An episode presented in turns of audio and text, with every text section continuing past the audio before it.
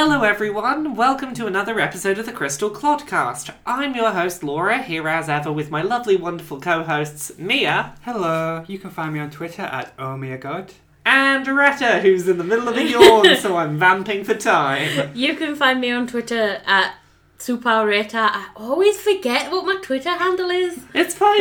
You know, social media and brand management is a complicated thing to remember. Now, this week we are on, episode 15 of the podcast. Before we, talk about which episodes we're seeing, the most recent episode we've seen is episode 132, Lars's Head. Now, I don't think there's going to be much discussion of the most recent Stephen Bomb. We may talk a little bit about theories of the shatter... Okay, I'm going to use the phrase shattering. There is a discussion we're probably going to have about that, so if you're kind of up to date and want to be fully up to date, you probably want to watch the newest Stephen Bomb before this, because I suspect we're going to talk about some theories of someone who might have shattered someone else. This based on the, half an hour conversation we sat and had about it yesterday? Yeah, we had a pretty lengthy conversation, so we've seen up to episode 132, Lars's Head, just to give you warning of places where spoilers might happen, but... This week we are talking about episode 70, Catch and Release, episode 71, When It Rains, episode 72, Back to the Barn, episode 73, Too Far, and episode 74, The Answer. So, who wants to start us off on Catch and Release? I can start. So this is what begins with Stephen getting ready for bed. I found it amusing that he polishes his gem. Yeah, I did. I thought that was really cute. The one thing I noticed is the background, because it does it in three different things, and the background is yellow, blue, and pink.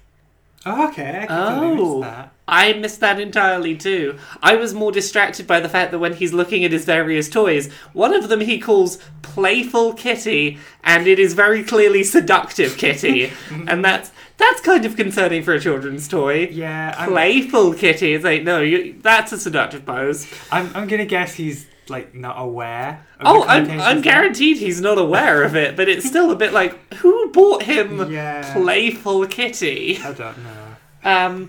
So yeah, he's saying goodnight to all his toys, and he says, goodnight, ominous green triangle at the end of my bed. And, oh no, it's Peridot! Ah. Just sat at the end of his bed. Yeah, this... Other than The Answer, which is the last one we talk about today, the majority of this batch of episodes is Peridot. This is the, let's get back to Peridot's story. Yeah, it's a lot of... This is where, she really goes from being the villain into kind of, goofy and a bit... She goes from feared villain to, antagonist that's uncomfortably part of the gems. Yeah, she's no longer seen as a threat, but she's not exactly on their team. Yeah, they're trusting her to, not run away and to stay on the team, but also they wouldn't necessarily, trust her to talk to Homeworld right now, for example. So, Peridot knows that Stephen fixed Lapis's gem in the past, which I assume is because when Lapis and Jasper had... when Peridot and Jasper had Lapis in custody... They probably interrogated her. That would be my assumption of how they know that Stephen fixed Lapis's gem. Mm-hmm. And as such, Peridot demands, Stephen, fix the Homeworld Warp, because you can fix these things. Mm-hmm. And he fails to fix the Homeworld Warp. This is the only time I can think of that we see Stephen not able to fix something other than when he had the big confidence shake. I have a theory about why he can't fix the Homeworld Warp. Okay, sure. My theory, and I think we discussed this off air, was when the Homeworld Warp was shattered, lots of the pieces are no longer, together. Yeah, there's significant chunks taken out of it. I think it's, as Stephen's power currently exists at this point, he cannot regenerate matter that is no longer present. If there is a big crack in something, he can repair it, like sealant. He can seal the gap, he can fill in a crack. He can't replace chunks of something that are missing. Yeah. And I think that was my reading on why he couldn't repair the Homeworld Warp on demand. Yeah, I could think that. I mean, the only other things I could think of is maybe he doesn't want to fix it, but then honestly, I thought that as well. I mean, I think he kind of would. He seems like he wants to help. Like, he's trying to help out. Yeah, but, I mean, maybe it's his emotional state, because he does seem more agitated than usual. Possibly, yeah. Yeah, because he says that his spit dries up when he's scared. Mm. Mm. So clearly, it tells us then he's obviously quite scared. He doesn't feel relaxed. And he's not certain that he's doing the right thing, and as such, he's a bit nervous about it entirely. So Peridot starts hinting about how it's imperative that she get off the Earth as soon as possible, because the Earth is doomed. It's a doomed rock. Mm-hmm. It's the most kind of blatant information we get so far on the hint that the cluster is obviously soon to explode. Well, she almost tells them, because the crystal gems turn up, and once again it's the problem of Stephen was about to have a conversation and calmly solve a problem, and the gems run in with weapons armed and poof someone before the calm resolution can be achieved. I honestly had not realised how often this actually happens. Across the series, this happens so many times. So many times. The problem could be solved by just let Stephen calmly do what he's doing and the problem will be solved. Like, and they're like, now we have weapons! Kill it! As they're about to poof Peridot, she shouts, I'm the only one who knows about the... and poofs. Mm-hmm. And, like, she clearly was... She knew her position and was willing to bargain information. Yeah. And they popped her and bubbled her anyway. Yeah. Mm-hmm. Like, she's not a stupid prisoner. She's aware of the fact that information is power, and if you want to avoid getting... No, if you want to remain useful to your captors, you make yourself seem valuable. Yeah. You're like, I have information, you need me. At this point, she does seem very, like, self-interested. She's not really thinking about, oh, I get in trouble for talking to the gems. It's more like, I need to get off the planet no matter what. I think it's more self-preservation. Yeah. that's like, what I mean, she's not in touch with Jasper. She has no idea where Jasper is. She's not in touch with Homeworld. She can't get off the Earth, and she knows the Earth is going to explode. There is a certain degree of self-preservation of just... I need to do what I have to avoid getting caught in the crossfire here. Like, she's smarter than we maybe give her credit for. Yep. So when she poofs, we learn about the limb enhancers, that her arms and legs are not really her arms and legs. Yeah. I just love the wording of it, because they're kind of like, ew, her bits are everywhere. It does look kind of gross. It's like there are pieces of Peridot just littered. And rather than keep them and possibly study... like future gem tech, Amethyst just chucks them over the edge and into the water. To be fair, they have a foot. They can research the foot, and by throwing this stuff out, Peridot can't accidentally get it back and use it against them. They throw out the limb enhancers, and Stephen basically, once again, is like, hey, Peridot was trying to tell us something. I know you bubbled her and you don't trust her, but I think that a conversation would be useful. Yeah, he can't forget about it. No, again, it's Stephen being right with his instincts. Yeah, they need to trust Stephen's instincts. He has good instincts. So he goes down and he unbubbles the now angry, cute, chibi Peridot. She is adorable! She is so cute, and she's tiny, and she's no threat at all. She's lovely, and she... The worst she can do is kind of slap at Stephen, and it's adorable. Yeah, I mean, like, it really turns into a comedic scene here. Yeah. It's also very much like Peridot is the youngest sibling. Yeah. Mm-hmm. Suddenly, Stephen's not the baby gem anymore. Suddenly, it's Peridot, because she's all chibified without her. It's like two like, little kids, like not getting along. We get some more confirmation here that when a gem is bubbled, time just doesn't. They have no consciousness while bubbled. Yeah, because she continues the same sentence. Yes, it's. I'm the only one who knows about thee. And then as soon as she's unbubbled, it's cluster! As she finishes her sentence. Like, she's clearly unaware that time has passed while bubbled. Yeah, because she kind of looks around and she's like, where am I? What just happened? And she looks up at the bubbles and it's like, oh, that's where I was. I also love that when Stephen actually, like, lands in the room, he goes, yup, perfect landing, as he, like, limps away because he kind of just face plants into the floor. Yeah. So we get a little bit of discussion of Peridot's motives here, and I think this is interesting because I initially always assumed that Jasper and Peridot had come to Earth explicitly because of the crystal gems being there. But Peridot implies that's not why they came, that it's just a little coincidence. Peridot apparently came here to check on the progress of the cluster and nothing more. Like, that was her entire reason to be here, was we're checking on the cluster. Mm. The crystal gems weren't the reason that the homeworld came to Earth. But couldn't she have checked on the cluster via her, like...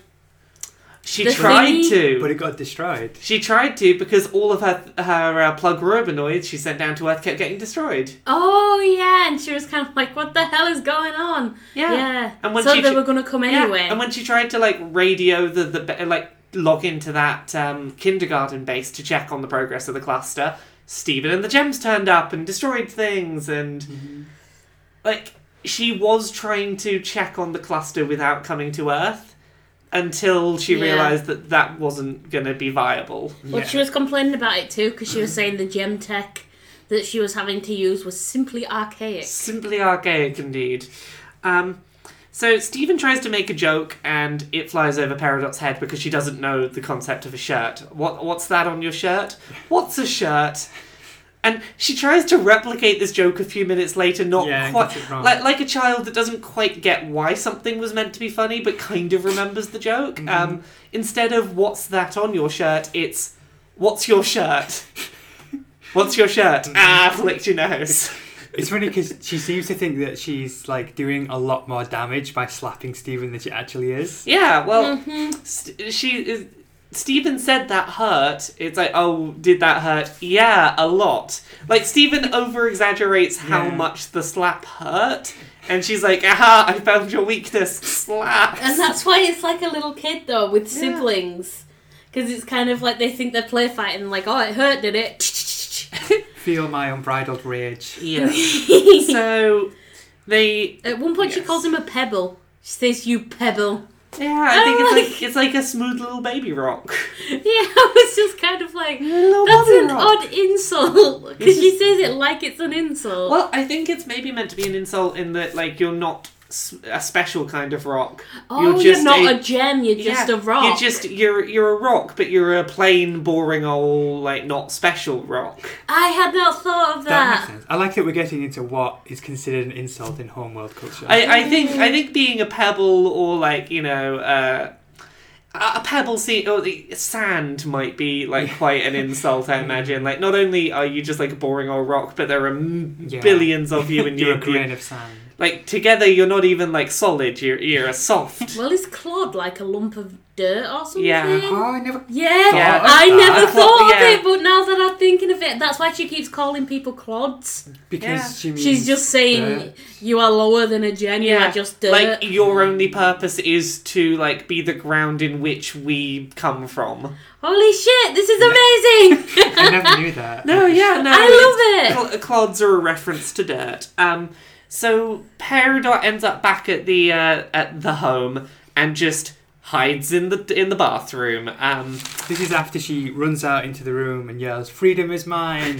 not realizing that the crystal gems are just sat in the kitchen. Yeah. She when she finds the bathroom, she describes it as having discovered an Earth rudimentary think chamber. It's not entirely wrong. He showers the think chamber. A lot of humans use that room to just have a decompress and think. Mm-hmm. You know, I suppose it's not inaccurate. Peridot then tries many things to escape when she realises she has trapped herself in this one room with no other exits, mainly trying to flush herself down the toilet. Mm-hmm. And Amethyst says it won't work, I've already tried it. I can see Amethyst trying that. Mm-hmm. It seems like something she would do. Yeah. Well, especially because Amethyst was, like, teeny tiny baby Amethyst. She was the goofy little toddler. Yeah. So Peridot stops them breaking into the bathroom by once again being like, look, I know my value. None of you know about what's coming. Mm-hmm. You need to keep me around and not just bubble me again because I have information. You need that information. And Stephen just wants to talk. He's trying his best to understand Peridot. He wants to talk. That's not all he wants. He also wants to pee. But... that too. Okay, I have a question about gem physiology. I think I know where you're going. Yeah. Amethyst apparently has fun peeing outside. Gems can pee? What I have pieced together, that I believe, is that germs don't need to eat, but if they do eat and drink... It will all go right through. They need to expel it. Because doesn't Pearl say something about how it's disgusting what happens after she eats? Yeah. And it's implied that, like, if she eats, she has to poop, and she finds poop disgusting. Yeah, that makes a lot of sense with her personality, that she would be grossed out by needing to poop. Yeah, but Amethyst obviously doesn't care, because she just throws food inside her. But I also love that means that Pearl tried eating, and then when she pooped, she was like, the hell is this? What's happening? So, there's one moment in this episode I think's really sweet, and... really humanizing for Peridot, is when Stephen returns the 1 foot that they still have from the Limenhartzers, and she just sort of like curls up on the floor clinging to it. It's like a comfort item, isn't it? Yeah, it's the way that like a child would hold on to like a stuffed animal or something. It's this is the only thing that makes me feel safe right now, and I just kind of want to hold on to it. And it's really just, you know, vulnerable and sweet and innocent, and oh, I feel so bad for you. It is adorable. One thing that I really liked that Amethyst said, because they're like, why is she locked herself in the bathroom? And Amethyst responds, homegirl knows we're going to beat her into a green pancake. But she says it with like such sass. I'm just like, I love that line. They make no secret of how much they're just going to kill Peridot if she comes out. It's such a difference in like confidence level. She's been like, yeah, we can take her. I also want to know the story behind Stephen saying, what is it with you guys, and trying to make me pee outside? Yeah, do they... like, what? I have a theory about that. Gem's not super up to date on humans and how they work. This house did not exist until, like, Stephen moved in.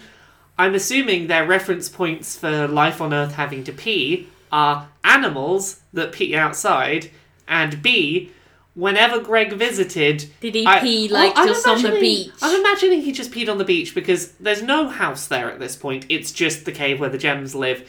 And we know that it's quite a distance from the rest of town. It's either... like, Greg would either have the choices of trudge all the way back to town, pee, trudge all the way back, or just pee on the beach.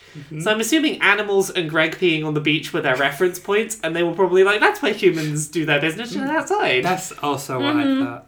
I also love that we're theorising about, how did Greg pee? Yeah. Well, that's important to his characterisation, the realisation that he probably just peed on the beach. You know, it adds into the hippie mystique. That's true, it does fit his character.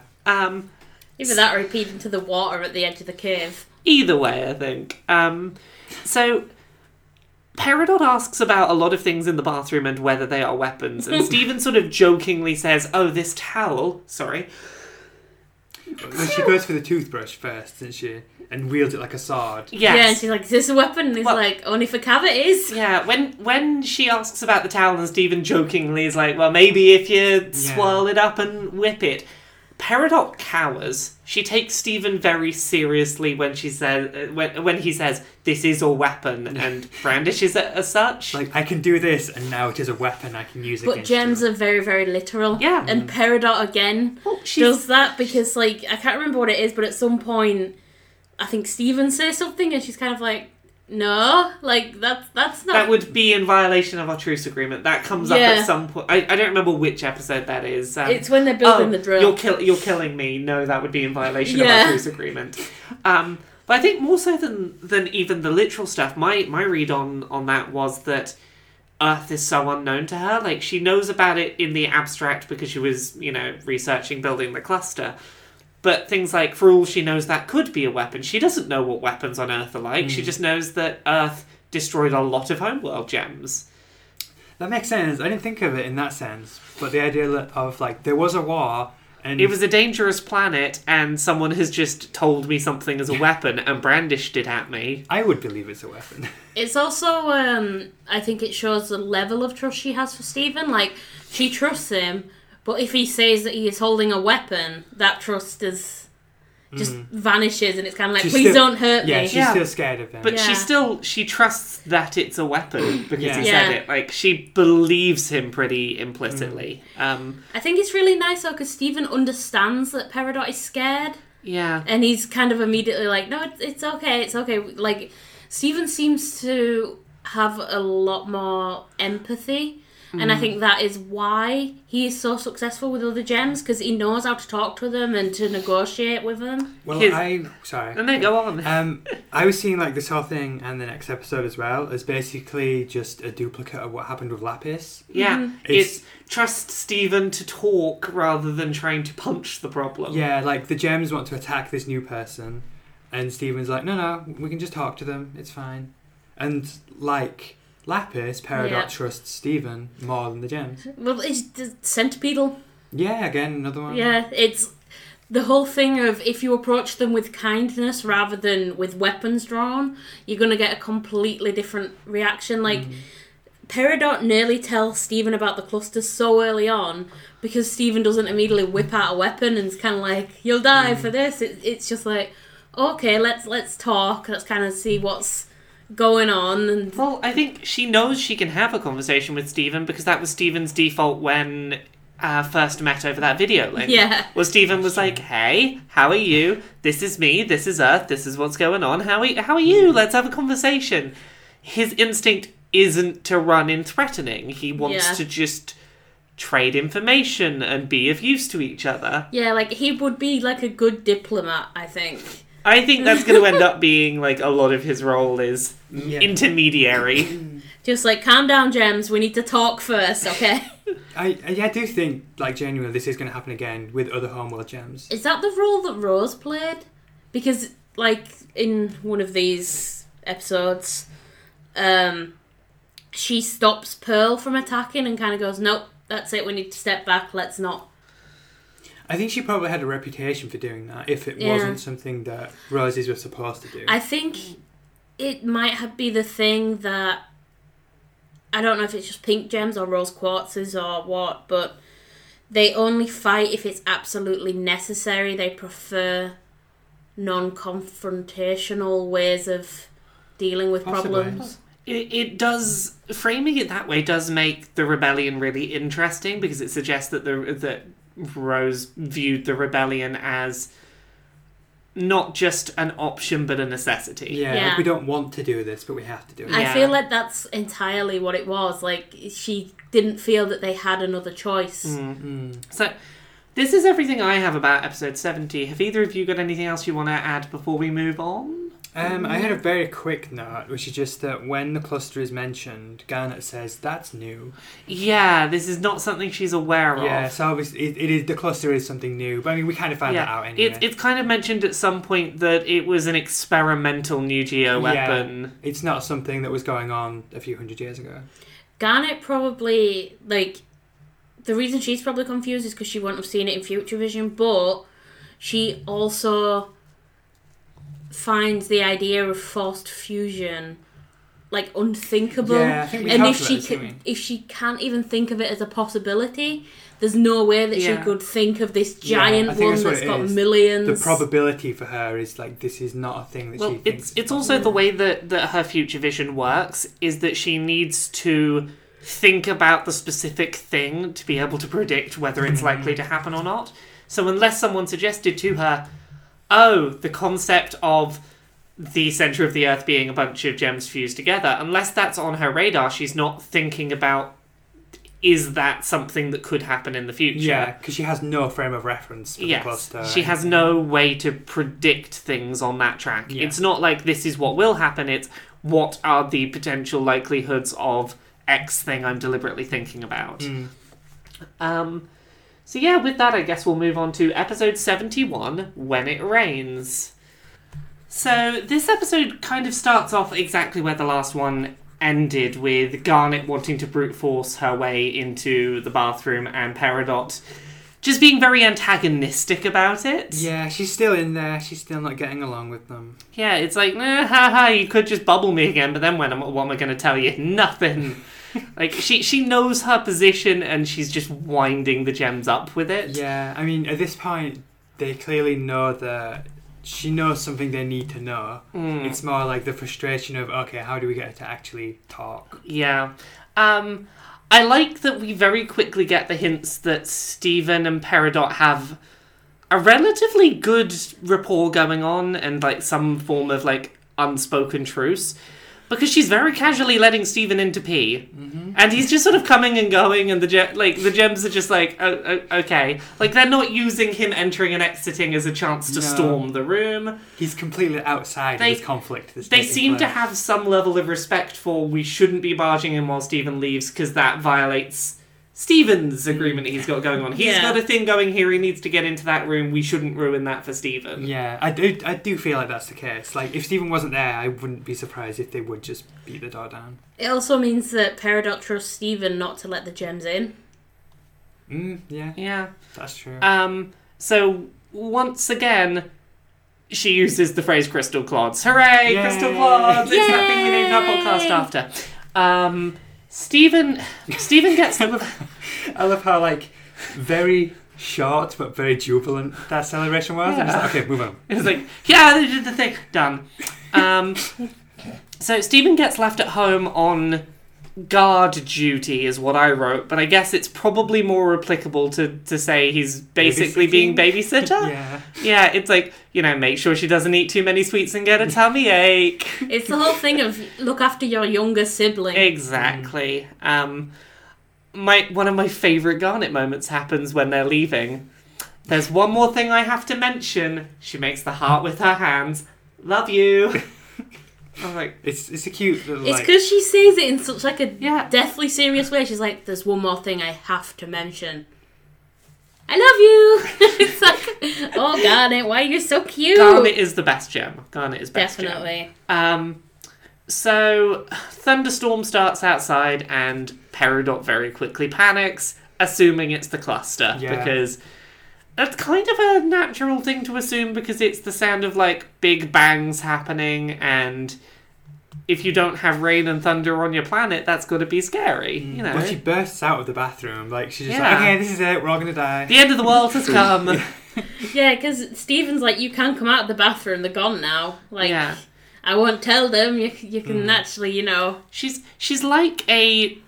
she has the understanding of the world of a human child, but with a better ability to verbalise. Yeah. In that, I think a lot of the things she is initially worried about, and the ways that she misunderstands things, the way she tries to replicate things and does so incorrectly, is like a young human child, but with better verbalisation skills. I agree. Because here it is a fear of, what is that big, loud sound in the sky? I don't understand it. Mm-hmm.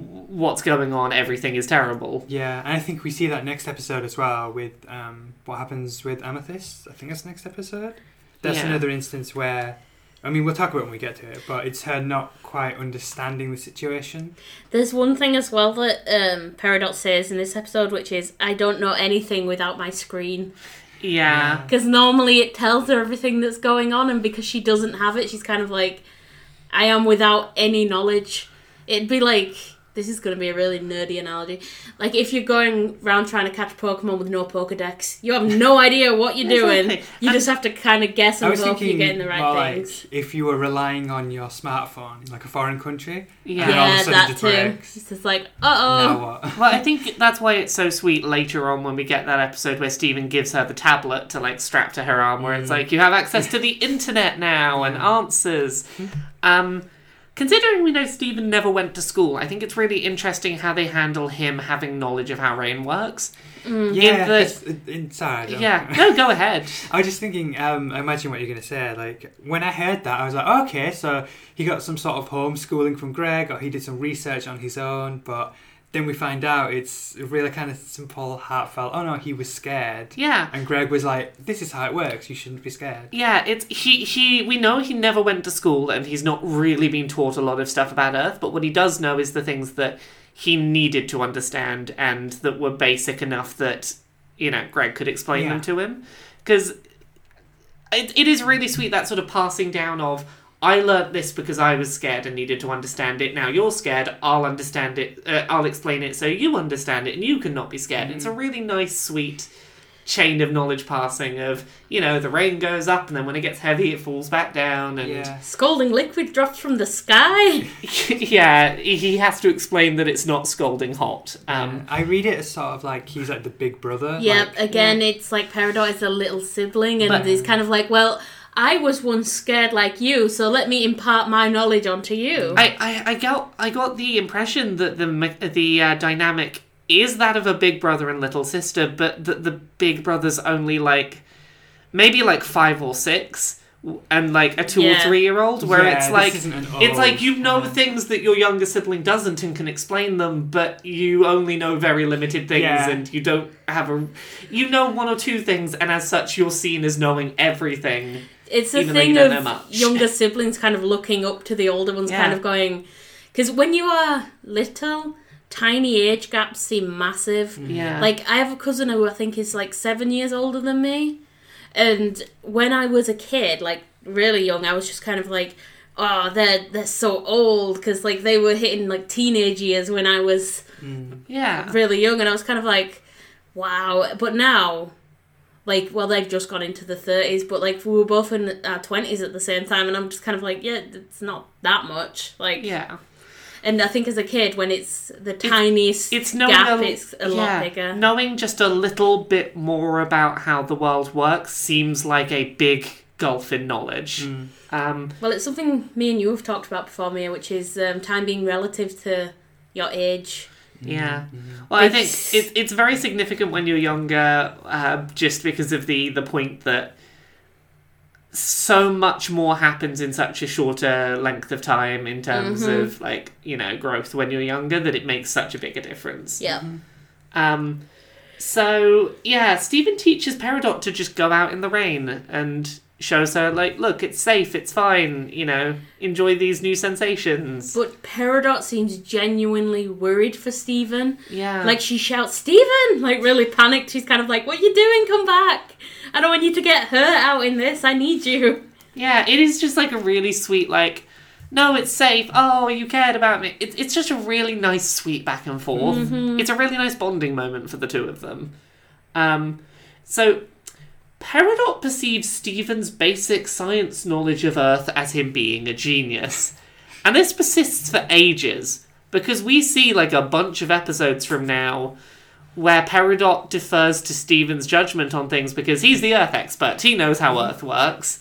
And to be fair, he probably does know more about the science of how Earth works than the gems do, because they've never really thought it important to them to understand how Earth works. Just that it does. Yeah, like, obviously Amethyst knows a lot about Earth culture, but I don't think she knows a lot about the science behind Earth. Yeah. So Peridot wants to go to the kindergarten and gets wobbly fried egg eyes.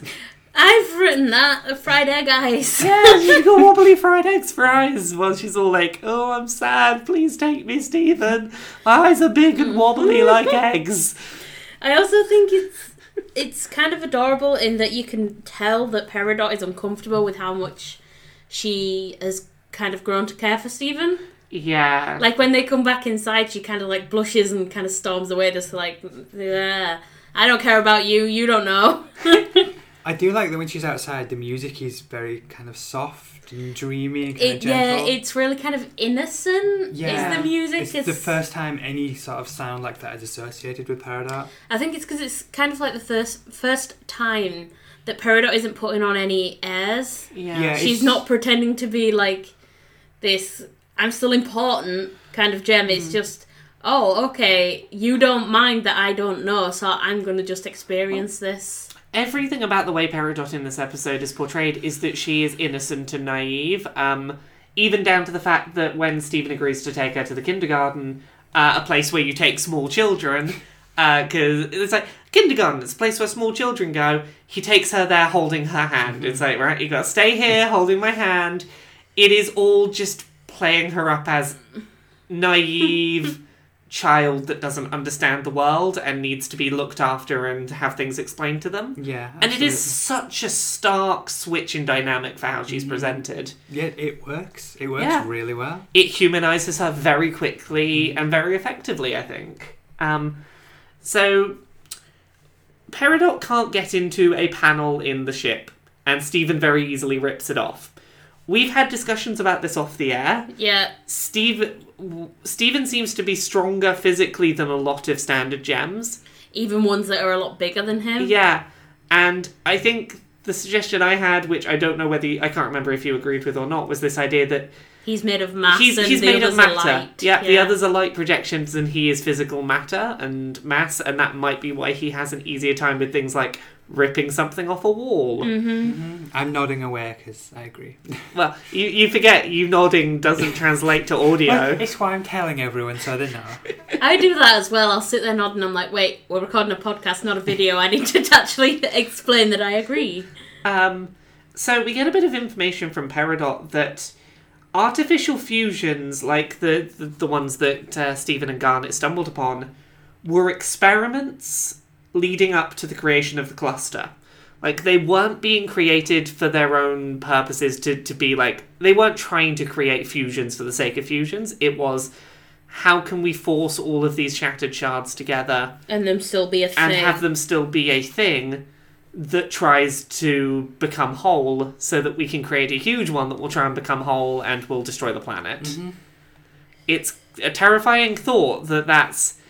It's basically like the equivalent of human experimentation. Oh yeah, absolutely. Like, they have no empathy for what they're doing. It's just we'll just do this as a means to an end. We're gonna do human experiments to create a weapon of mass genocide. Mm-hmm. And... that is a scarily real thing that has happened in the world of let's experiment on, actual people in order to create things that better can kill large groups of people. Mm. That got dark pretty quick. One thing that Peridot says is that it's no longer a viable colony. Earth is no longer a viable colony. And I'm like, so what was the original plan for Earth? The plan for Earth, as best I can tell, is that it was meant to be a colony run by Pink Diamond until Pink Diamond was shattered. We see in the murals that most of the diamonds had multiple planets in their murals, suggesting that each of them oversaw multiple colonies, but Pink Diamond in her mural only has one. The suggestion is very much that Earth was going to be her colony that she oversaw, where... it would have been mined for resources, gems created from it, like in the kindergartens, but it would have sucked up all of the natural resources of Earth. Earth would have died off, and most of the living life on it would have died because there's no nutrients and minerals left. But that gems could still have thrived there, and it would have been a gem colony. I was just thinking... what was I thinking? What were you thinking? With the human zoo. Yeah.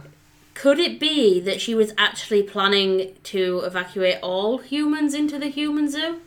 Oh, maybe. So that they would survive? I never got the impression that the intention was all of them, but I think it was... My read on it was that Pink Diamond thought it would be a shame for an entire species to die out like that, and it was, if I can get a handful of them... alive and happy somewhere else, then, that little thing of beauty hasn't been snuffed out. At least that's my reading, but, there's nothing to say that yours is wrong. I could see either one. That makes sense. But I think a lot of it was just... Pink Diamond definitely wasn't 1,000% okay with the idea of all life on Earth being wiped out forever. Yeah, of the Diamond, she seems the one who may potentially be the nicest, I guess? Possibly, but she is keeping humans in captivity in a zoo rather than just not destroying their habitat in the first place. But she does make sure that they're as happy as they can be in that situation. It's kind of like she's naively thinking she's doing the right thing. They're happy, but they're happy in a very unsettling, uncanny way that's... it's like... in a way that's unhealthy. Yes. But I think she was trying her best to... have them happy. You know what's a better way to have them happy? Don't destroy their habitat. But again, we as a species can't really complain about that because We destroyed endangered species in zoos because we destroyed their habitat, and we wanted their habitat for the resources more than we wanted the animals to have their habitat, and now they live in zoos with artificial happiness. That's quite a commentary on humanity. Oh no, we screwed up there. We are the diamonds. Well, that's why I think that the term zoo still applies. Yeah. Because it's kind of like, yeah, you're in captivity, but we're doing everything we can to make it seem as though you're not. Yeah, it's all very controlled. So therefore it's good. But it's like, if any of them are genuinely upset, they're sending the amethysts to kind of be like, make them feel better, off you go. It's like the zookeepers rushing in. Yeah. Like, oh, something's going wrong. Yeah, it's just like, oh, one of them's hurt, gotta go fix that. So Stephen and Peridot try and escape because forced fusions break in, and we get my favourite line of the episode, let's run into this corner. Oh no, we're cornered. It's like, it's hilarious, but like, it's like, are they really that naive? I think they are. I think that's the thing. Like, they are both just really naive. Yeah, they're just not really thinking about the consequences of their actions. It's like, kind of like, this would never have happened with Garnet. No.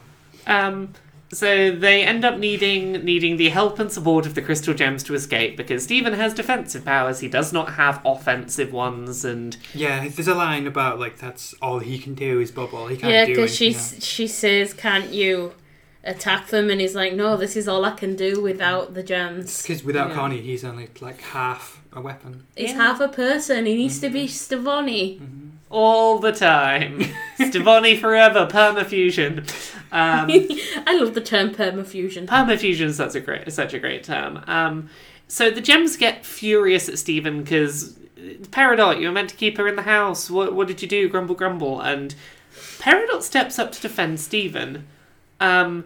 She resists calling them clods while she's defending Stephen, which I thought was like, look, I'm trying to get them to listen to my side for a second. I don't want to antagonise them in case that ends up getting Stephen in more trouble, because Stephen's the one I'm trying to defend right now. And offers to tell them about the cluster. Mm-hmm. Like, she's like, Stephen didn't do anything wrong. Stephen is good and pure. I'll tell you what you want to know. Just don't be angry at Stephen, because Stephen was trying to help. Yeah, it does seem like a... bargaining move to, like, protect Stephen. Yeah. Be like, I'll tell you about the cluster, just don't be mad at Stephen. Yeah. There's one thing as well that I just realised I didn't mention. Peridot doesn't like to ask for help. Because, like, Stephen goes, it's okay to ask for help. And she's like, I was handling it. It was fine. I didn't actually need your help. She finds it very hard to verbalise her own needs when they arise. Mm-hmm. I imagine she is maybe designed to be independent. Yeah. I mean, when she was sent to the Earth, we see her just talking to herself and she's working on her own. I wonder, like, are Peridots meant to be sent to planets, like, as kind of the first arrival, and they kind of go around the planet and see if it's suitable? That's probably why they have logs, if they're going around by themselves all the time. And the only reason she was sent with the Jasper was because... She was aware going in that there were hostile gems on the other end. Yeah, so Jasper's like the muscle. Yeah, there is a really good example of her struggling to open up in the next episode, but we'll get to that when we get to it. One thing I want to mention is that the forced fusions actually seem really weak. Like, Amethyst is popping them without a weapon. She's just kind of jumping on top of them and they pop. And Pearl barely even touches them with a spear and they pop. They're barely held together. They are just... They're barely even... They are technically alive. And that's about it, I think. Yeah. They're not... In most cases, they're not a real threat. They may have posed a bit of a threat in the hospital because there were multiple of them fused together in a situation where there were no gems available to defeat them. But they're not a big threat comparatively. I think they're supposed to basically be like zombies. Like, they're slow and stupid. And... My default was picturing them as the Putty Patrol from Power Rangers for some reason. That kind of works too. It's basically the same thing, except they're doing a lot less... making weird, like, wobbly sounds. Anything else about episode 71? That kind of works, because didn't, like... Maybe it was the second series, didn't you have to, like, hit them in the chest and they, like, disappeared or something? I think so. Didn't you have to, like, hit the gem and then they disappear? That's the end of my thoughts on 71. Anything else?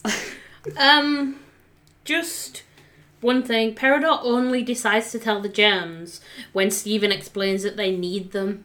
Yeah. Because he's kind of like, yeah, I'm on your side, but I am very limited in what I can do, and we need the gems if you actually want to be able to achieve anything. That's a good point. So I think, it's like, if she could have, she would have just done everything with Stephen. Yeah. I think it's interesting how it's framed. It's Peridot is resistant to join the gems side, but Stephen frames it as the gems can join our side. Yeah. Mm. The gems can help us rather than you helping the gems. Yeah. That's why I said he's a good negotiator. Yeah. He understands how they feel, so he's kind of like, yeah, but you're not becoming a traitor by doing this. They're joining your side for a while. Yeah. So the next episode on the list is episode 72, Back to the Barn, which opens up with Peridot explaining the cluster via art on a box that Stephen is wearing and rotating. Just crayon scribbles on a box while Stephen rotates the box around and back around. Stephen seems to be enjoying himself. It's also, the cluster is drawn with blue, yellow and pink lines. Yes, it is. No white, though, that I'm aware of. No, but there were green. Interesting. Ooh.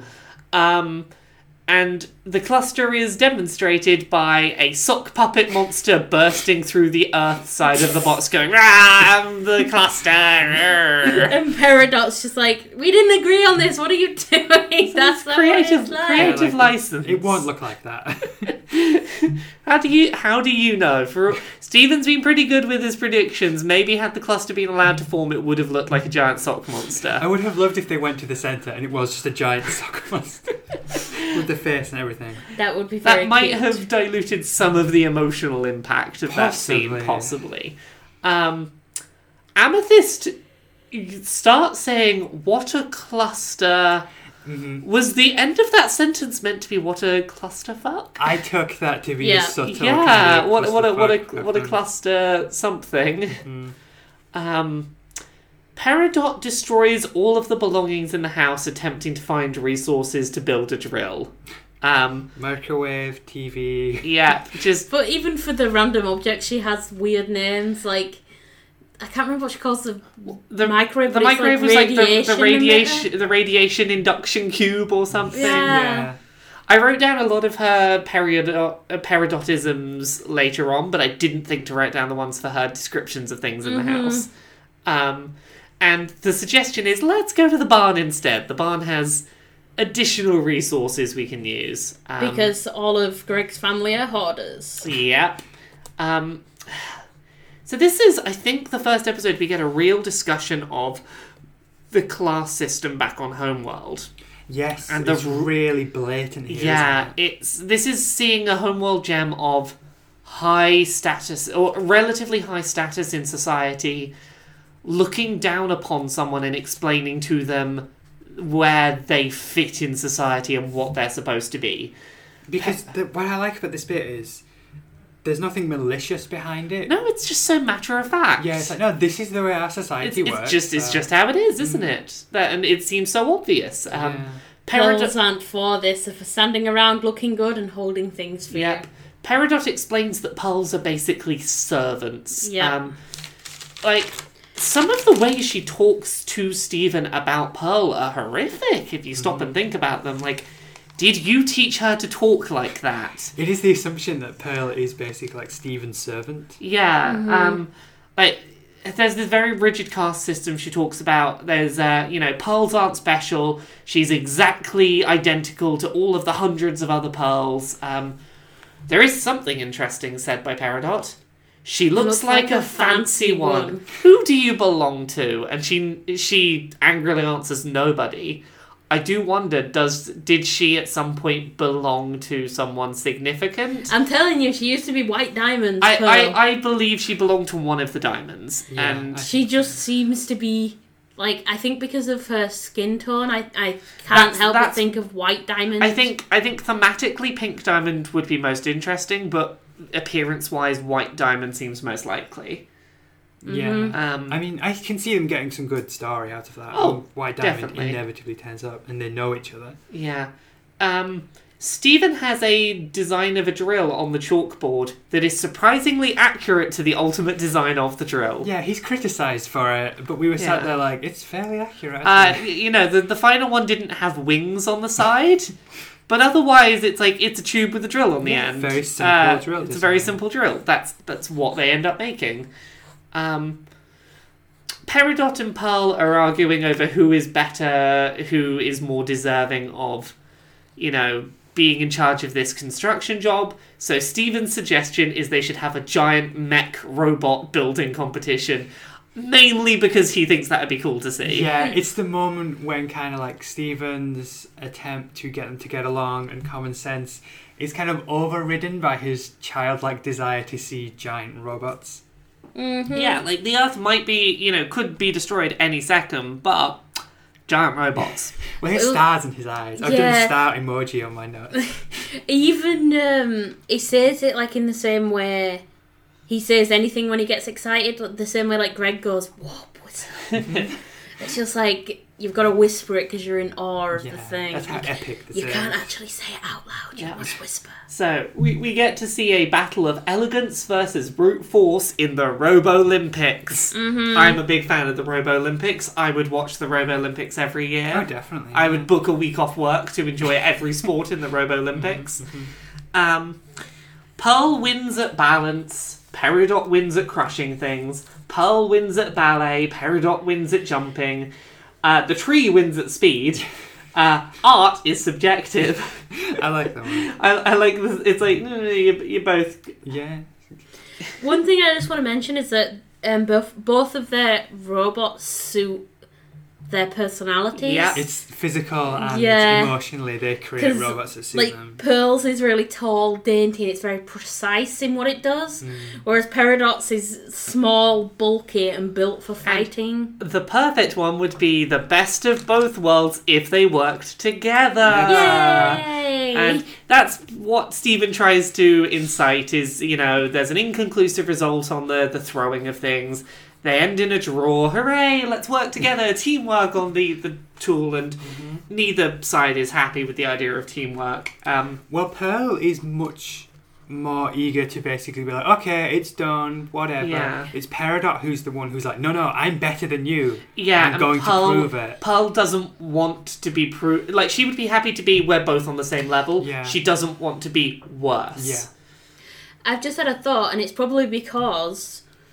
Pearl has faced prejudice for being a Pearl her entire life. That was my read on it. Because she'll have got this like all throughout the war, kind of being like, but you're just a Pearl, why are you fighting? She's had to overcome her position in society as part of the rebellion, and she's very proud of what she learnt to do and who she became. Yeah. You're a Pearl. You're beneath me. Mm-hmm. I'll always be better than you. That is a really deep cut to say to someone. That is awful. Stephen tries to stop the fight with "Stop, giant robots shouldn't fight," which is not what you necessarily think with when he kind of instigated giant fighting robots. It's like, oh, giant robots shouldn't fight, and it's like, yeah, but you told them to fight with the giant robots. I think it's that innocent idea of he wants to see two giant robots compete, but they're fighting each other. Like, no, that's too violent. As soon as emotion is involved in the fighting, he's not happy with it. You're somebody's shiny toy. There are some really fucking hard lines in this. So you, I think, Retta, were the one to point this out. Peridot's big, green, hulking robot... does the Hulk smash. Yeah, it does. It grabs the it's like Loki, the Hulk grabbing Loki in the first Avengers. And when he does it left to right and just smashing left to right, smashing in the ground. It's basically the Hulk. I also like that Peridot's robot has butt blasters. At one point he turns around and it fires rockets at his ass. It has butt missiles. Everyone loves butt missiles. So I really like the way that this is resolved in the end. Peridot wins the fight. But Pearl is the one who gets support afterwards. Everyone rushes to Pearl to be like, you did so well, you did so good, that you made such a good robot, it was so good at so many things. And Peridot doesn't understand why. It's like, but I won. Sorry, I'm turning on my tens machine again. That's all right. It's fine. I'm sure everyone understands. Yeah. Yeah, no, it's like, I won. Why aren't you supporting me? It's like, yeah, because you said a bunch of horrible things and we don't like you. Yeah. It's such a good ending because it allows them to do that message. Like, if... Because when I first watched this, I expected Pearl to win and then it to be like, oh, it's okay, you're still important to Peridot, but it flips it and it's the other way around. It's like, Pearl doesn't have to be better than Peridot at everything to know that she is loved and supported and that she did really well. Mm-hmm.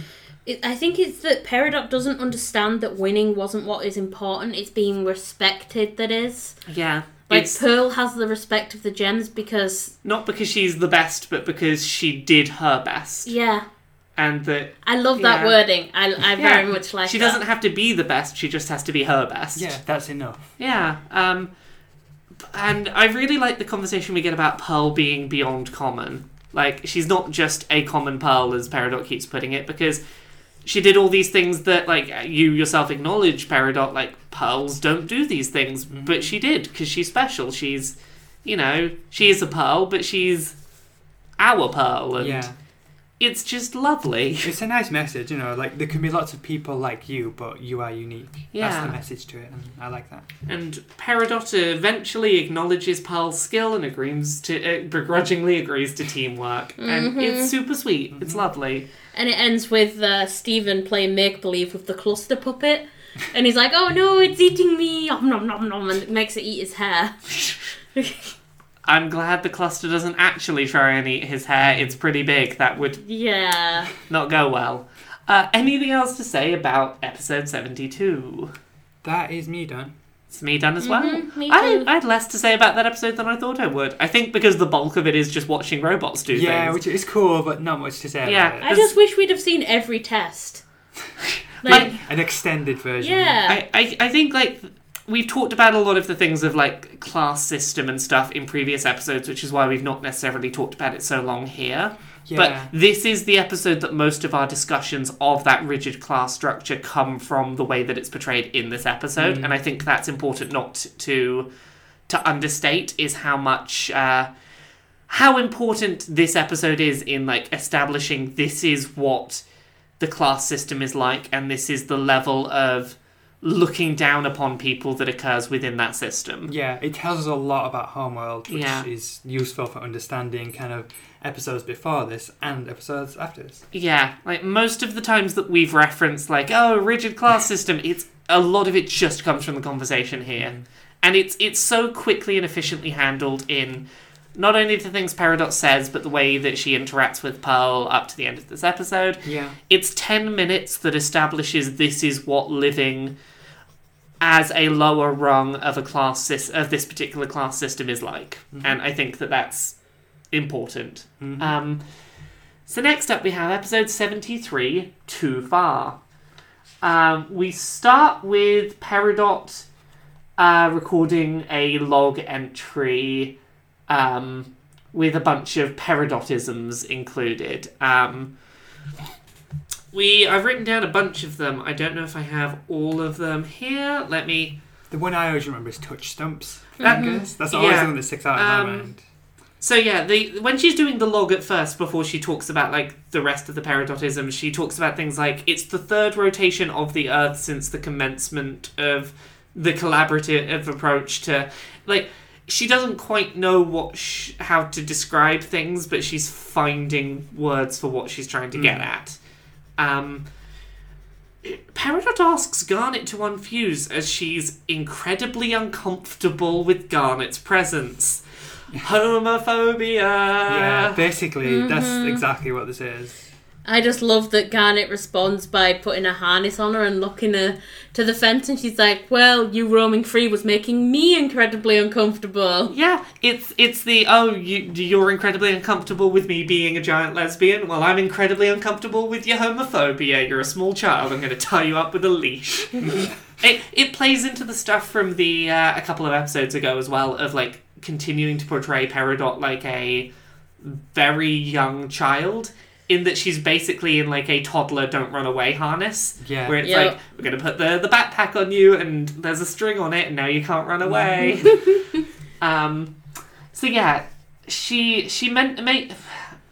Peridot mentions a bunch of Peridotisms here of not knowing how to describe things on Earth.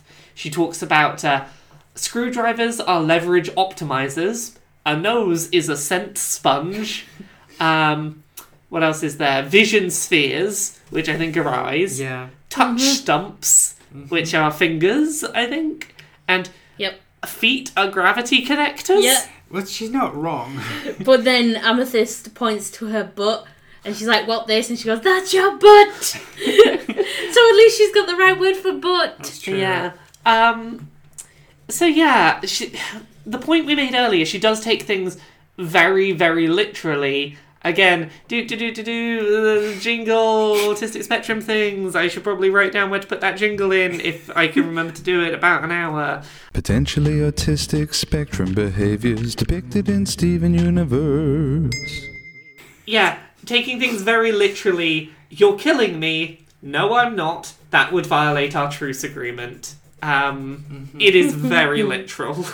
I like this whole thing with Amethyst, where Peridot is making Amethyst laugh, and Peridot realises that this is how she kind of gets respect. Yeah, and she's like, ooh, Amethyst starts to like me.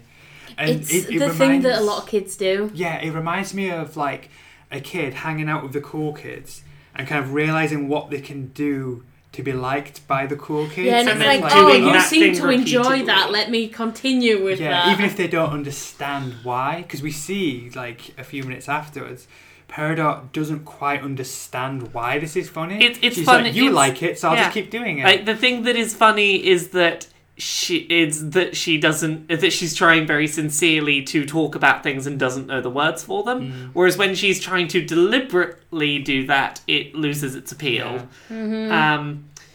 So they go to the kindergarten to get a drill from one of the drill injectors, which is a remarkably smart idea. Like, why did we not think of that? There are big giant drills that we could probably use.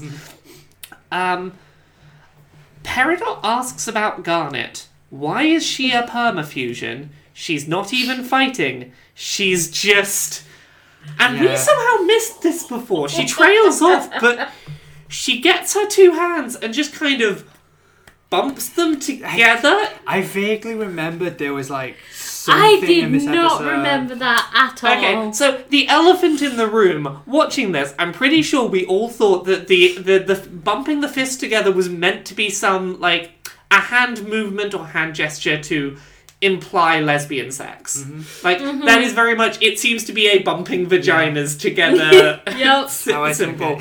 That Stephen looks at and he kind of hesitantly replicates it. Well, they sure don't. They like there's that. We paused it on that frame. There's a frame when Amethyst is in hysterics and Stephen's just confused. Stephen's very confusedly, like, bumping his fist together, like, what's funny about this? Just like, what does this mean? Garnet? What is Garnet with the bumping of these things together? But it seemed to be just a bumping vaginas sex lesbian metaphor, which I don't remember that in the show before. I do not remember that at all. I'm impressed they got away with it. I would think that, like, maybe we don't remember it because it got cut in the UK version or something, but... Yeah, because I watched the same version as you, Mia, because we watched it together. Yeah, I would have hoped I would have remembered seeing that. Yeah, like, how did I miss this? Yeah, so... Yeah, she wonders why, like, why are you a permafusion? You don't need to be strong to fight right now. You're just lesbians. Why would you be just lesbians? Because Peridot's a homophobe. Describing Stephen. Stephen is basically an eating and pooping machine.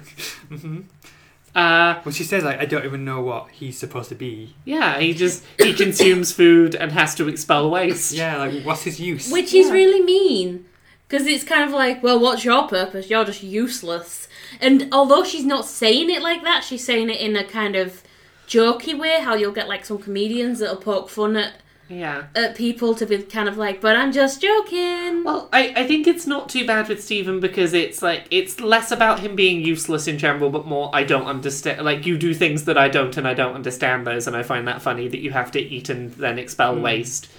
But it's still kind of... I don't know, it feels really mean because it's kind of like, I don't even know what you are, like... Yeah, but they're on good enough, positive enough terms that I think it's not necessarily a problem. Like, sometimes you'll make jokes like that with people you're very close with and it can be okay. I don't know. I think even if Mia made that joke with me, I'd be like, well, screw you then.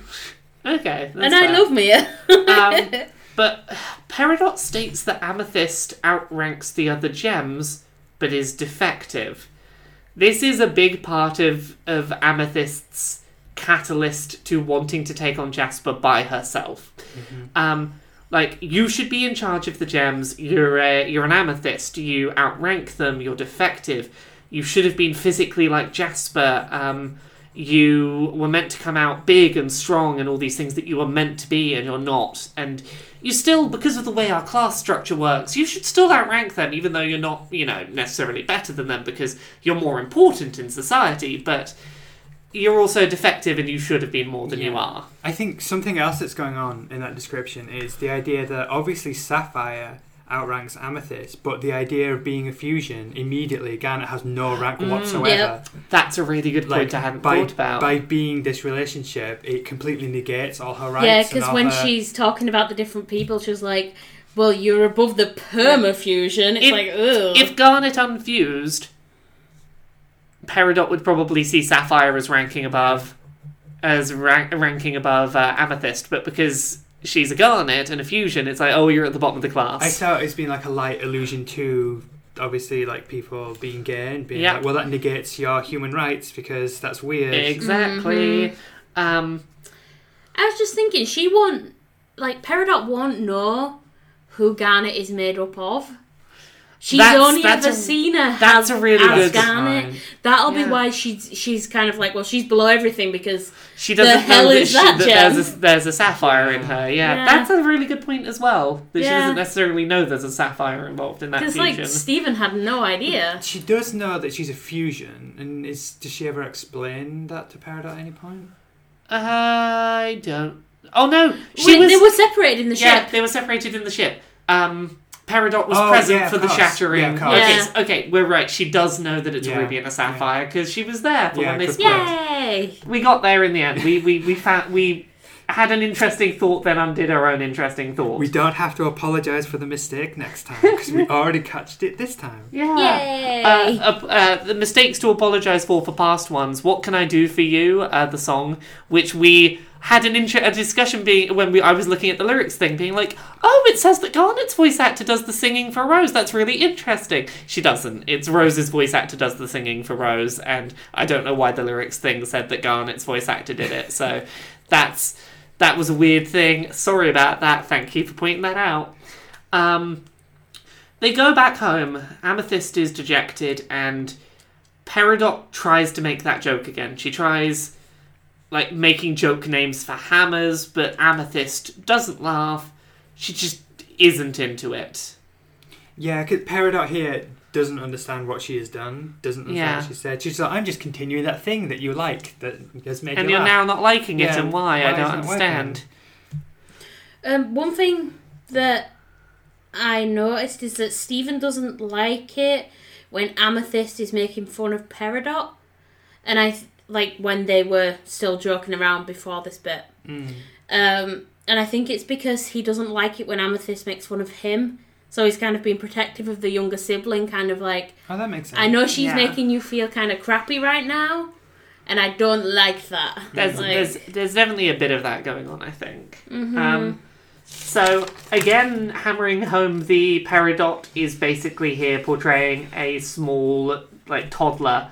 Peridot has a temper tantrum after coming home from the kindergarten. They really do hammer home the Peridot is small, petulant toddler. Yeah. Because doesn't Pearl say she's having another temper tantrum? Yeah, they do name it as a tantrum. It's a temper tantrum. The drill is accidentally activated and gets on the loose and is spinning around. And Peridot saves Amethyst. Peridot apologises to Amethyst via tape because it's easier than talking directly to her face. Yeah, I like that. She can't apologise looking at her in the face, so she still kind of apologises in the way that she... I like it so that she is still looking at her in the face to kind of be like, yeah, she's there. This is sincere. Yeah.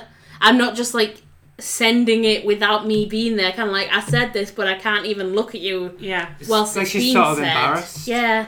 But well, she plays it whilst kind of looking at Amethyst, kind of like, this is sincere. Yeah. I just couldn't bring myself to say it in person. It again plays into autistic spectrum things of jingle of difficulty verbalizing emotions and issues and needs and things like that face to face, and struggling to. Because of the fact that sometimes it's difficult to manage all of the social cues you have to manage in a conversation at the same time as managing the discussion of emotion. And as such, it's sometimes easier to, by yourself, do the thing and then be like, here's the thing I said. Yeah, it's prepared. It's pre-prepared. It's like, you know, if you like email someone what you're thinking or... Mm-hmm. Like here with the log, just an easier way of getting those feelings across sometimes. Mm-hmm.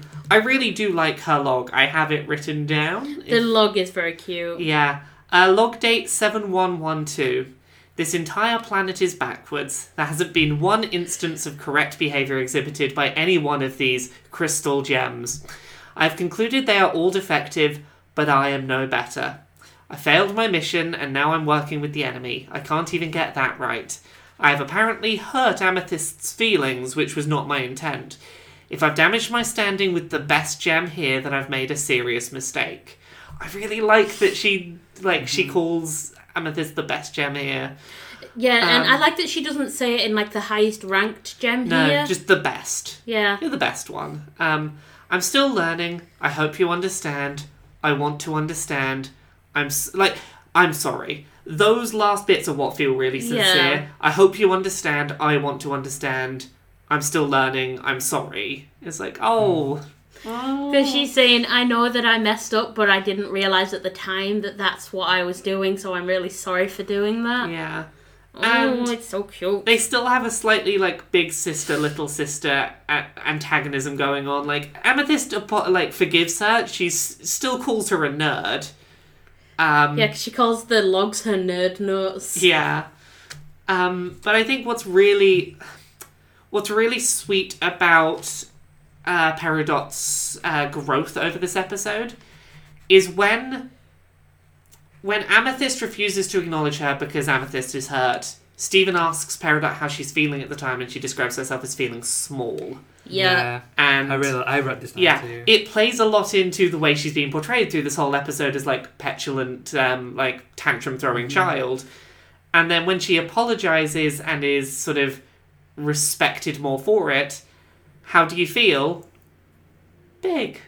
And it's just this really sweet... Oh, it's so sweet. Like, she feels better, she feels good, she feels mature. She feels less looked down upon and less, you know, coddled. One thing I did want to mention is when Peridot is working on the drill just before it kind of goes haywire, Stephen is holding her leash. Like, she's no longer tied to the fence, because, like, before she said... the screwdriver was out of her radius because obviously she could only go a certain length. So when she's working on the drill, Stephen's just holding the leash, which is really kind of like, you are so childish that Stephen will hold your leash while you work.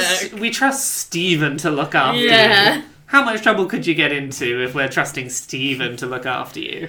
There's also yawning. How dare you. Stephen says, when he's managed to stop the drill, he goes, it was just a drill. He makes such terrible puns. So that's everything I had for this episode. Yeah, me too. Do either of you have anything else to add? One more thing. With the drill, Peridot lands on top of the Amethyst, and she starts blushing and apologises.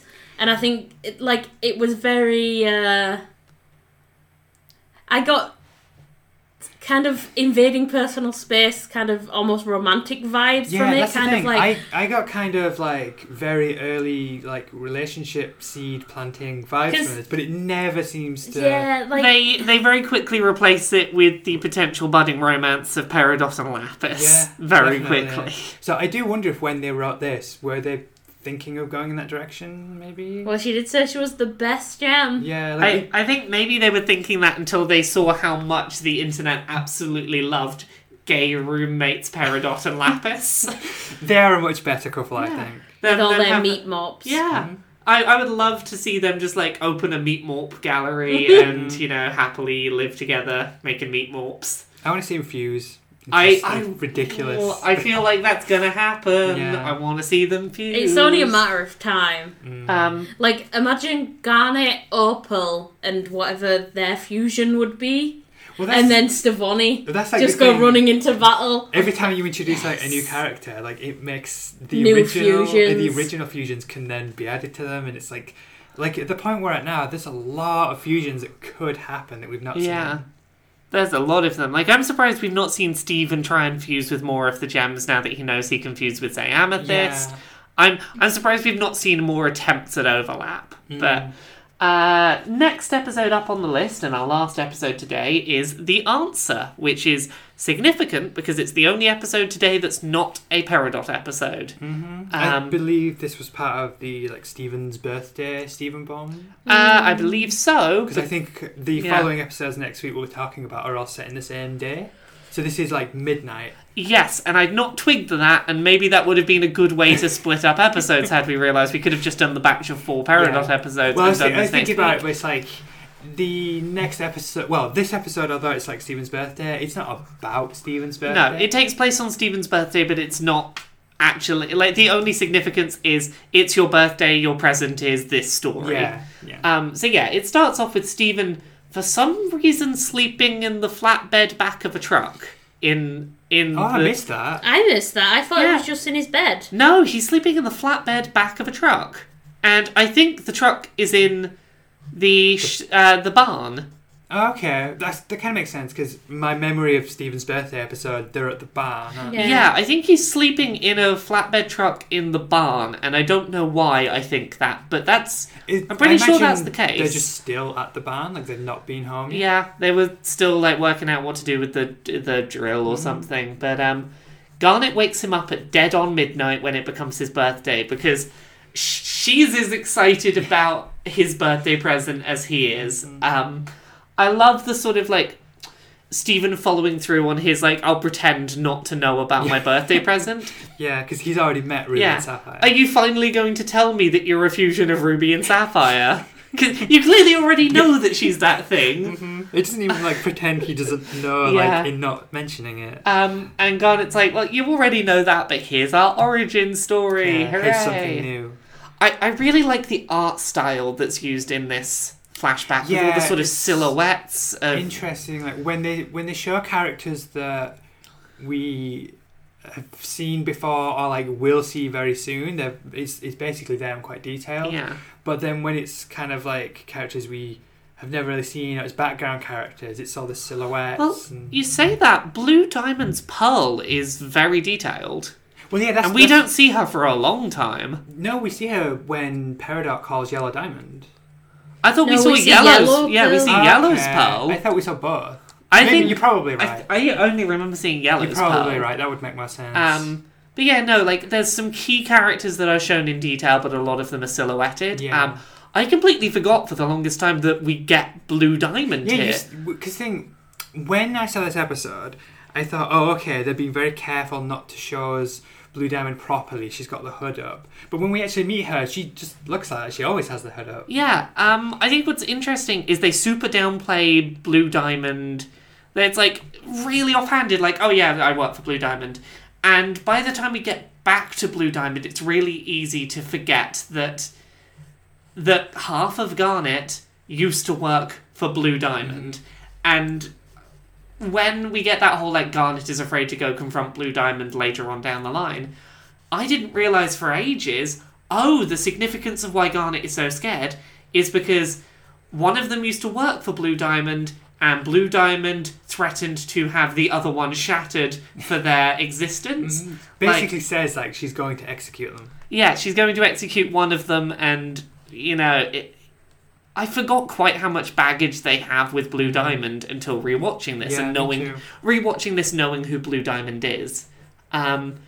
So we get a bit of background. Sapphires are rare fortune tellers. Rubies are common soldiers. One thing that didn't really hit home until watching this for the podcast, we know that Sapphire was going to be defeated in this battle. She was going to reform later. She wasn't actually going to die in this battle. Okay. She was just going to get popped and reform. Okay. Because this is something I overlooked, is when I watched this episode before, I assumed, she was resigned to the fact she was going to be dead forever. Yeah. But she specifically says, they're going to defeat 7 gems, including 3 of my ruby guards and myself. And then she says something to Blue Diamond along the lines, or that either she says to Blue Diamond or Blue Diamond says to her that I'll see you later after I reform. Mm-hmm. Oh, okay. Yeah. There is a specific line where it is stated Sapphire will be defeated but will reform later, which suggests that she's popped, not shattered.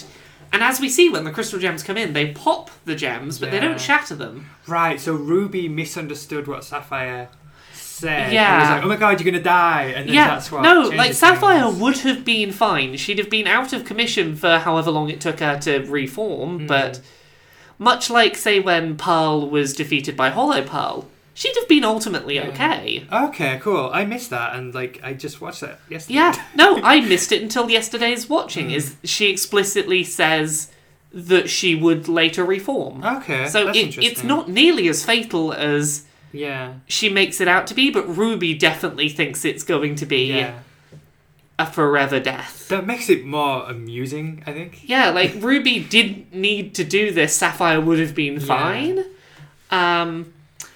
So, the crystal gems initially are just Pearl and Rose.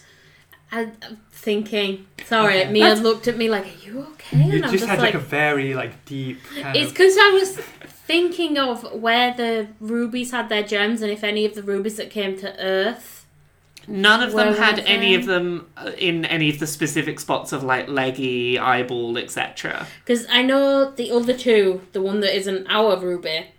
One of them has it on the back of their right hand and one of them has it on their right arm at the top of it. And I was like, did any of the rubies that come to Earth have them? I don't think so, but you might be right. That's definitely a thing to watch out for. Yeah.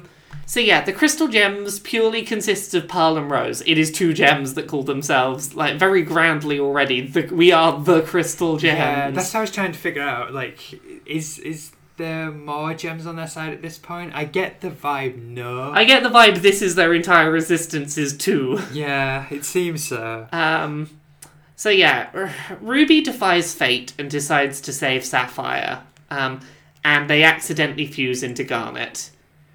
They are surrounded by a crowd of homophobes. Yeah. It is just a big homophobia metaphor. Yeah, you're in public and everyone's like, oh my god, that's disgusting. Oh my god, it's 2 ladies that they fell to the ground together and they were hugging in an embrace and now they are together. Yeah. Oh no.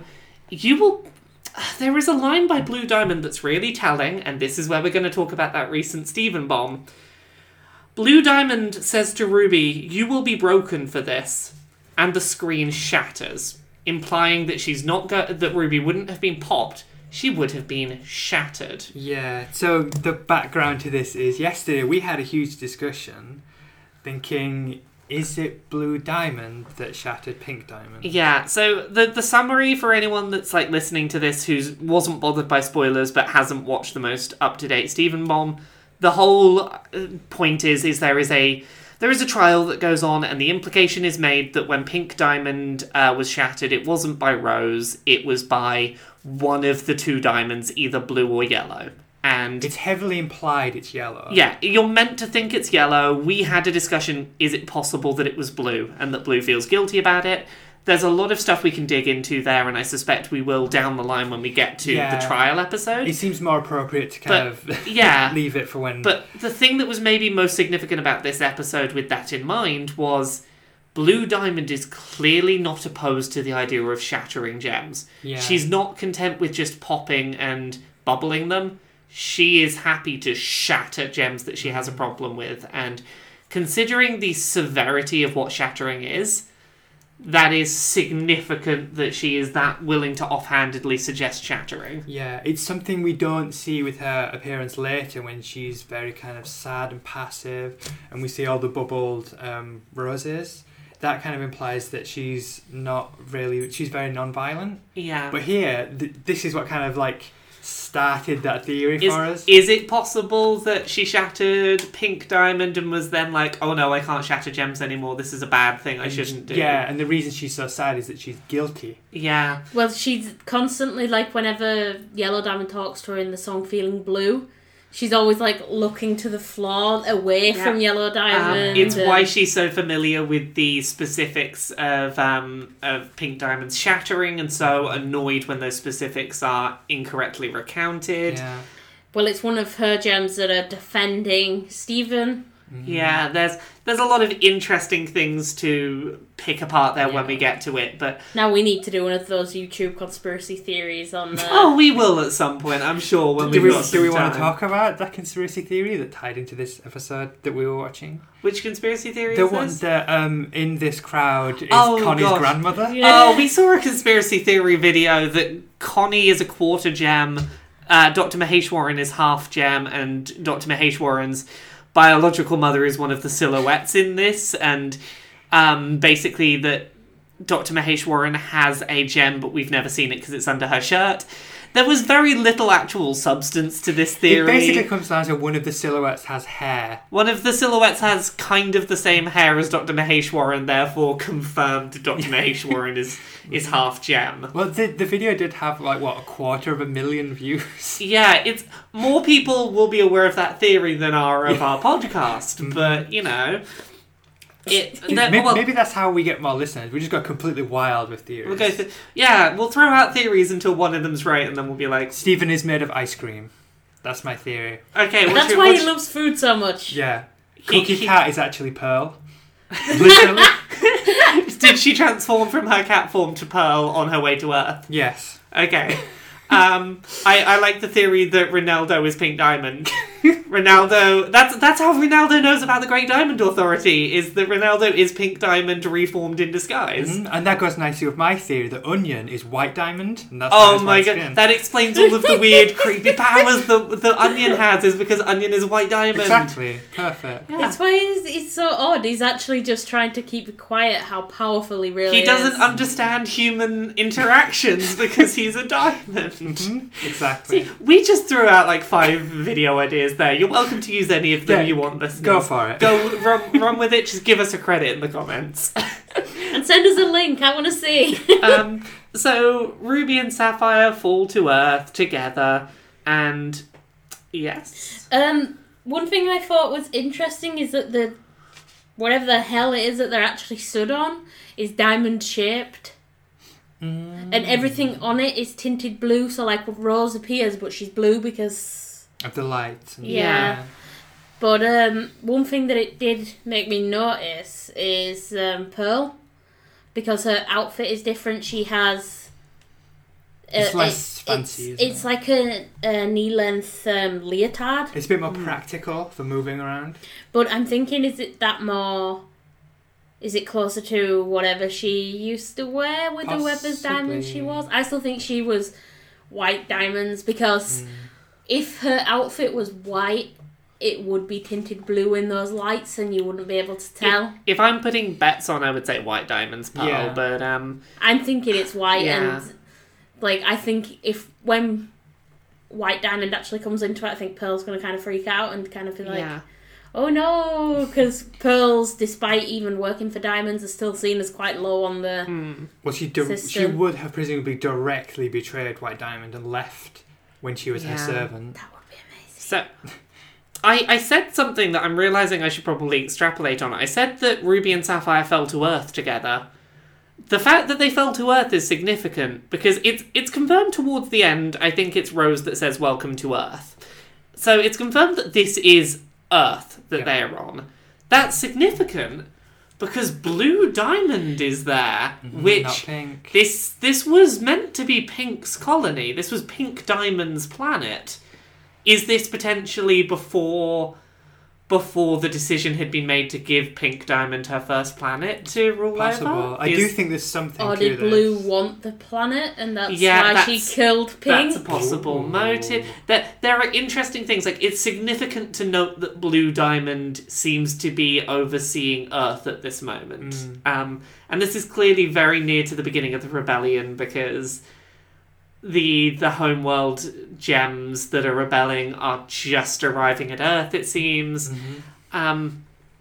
Sapphire suddenly can't predict things because she's realised that people are random factors that can't be predicted, and she freezes up. She doesn't know... Literally. She can't exactly plan for everything, and she realises there's some uncertainty to her life, and she literally freezes up. And it ties back into what we saw in the motel before. Where everything became all freezing cold. Like, the ice is used to signify a few different things, I think, with Sapphire. Like, being cold and distant, but also, like, freezing up emotionally and not knowing what to do. I think it's any kind of negative emotion. In Sapphires, that manifests itself as cold, whereas in Rubies, I think, basically... any emotion that is strong comes out as fire. Because when Ruby blushes and, like, Ruby rescues Sapphire, brings her back to a cave out of the rain, and she's like, oh, you're quite cute, and does a blush, and then a little bit of fire starts. Well, it's when she sees Sapphire's eye, she kind of looks at her, and it's like she's... like, the way that I've written it is hot with desire. It's kind of like that accidental reaction. It's just like oh my. Also, I'm suffering right now, and I feel the need to make you both and all of our listeners suffer along with me. I know what you're going to say. Are you? Thinking about the ice and the fire, I got the Katy Perry song, you're hot and you're cold. Different to what you're thinking, I suspect. You've got to say what you're thinking now. What were you thinking? Yeah, you got to do it.